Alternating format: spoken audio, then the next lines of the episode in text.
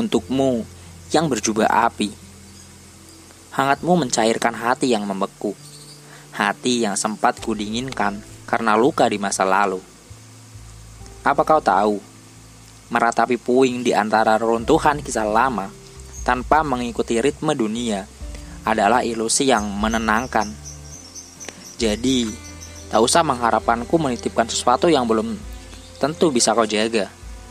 Meski mungkin pengharapan darimu hanyalah pengharapan dariku semata. Jangan memikat jika kau tak berniat mengikat.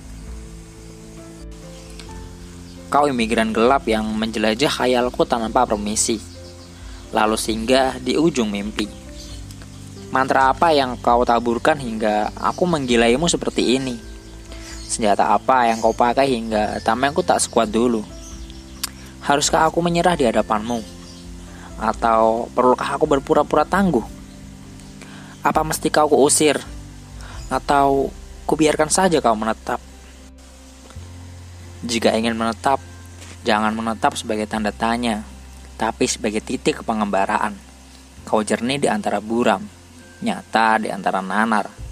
Biar kurangkuh dirimu berapa milimeter ke dekat jantungku, agar detaknya seirama dengan jantungmu karena aku ingin hatiku dan hatimu berkonspirasi, berkonsorium, berkongsi, berkompilasi, berkomplot, hingga pada akhirnya berkolaborasi.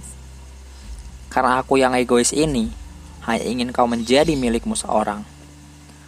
Untukmu yang berjubah api, kuharap hangatmu takkan padam, karena aku tahu aku pun tidak.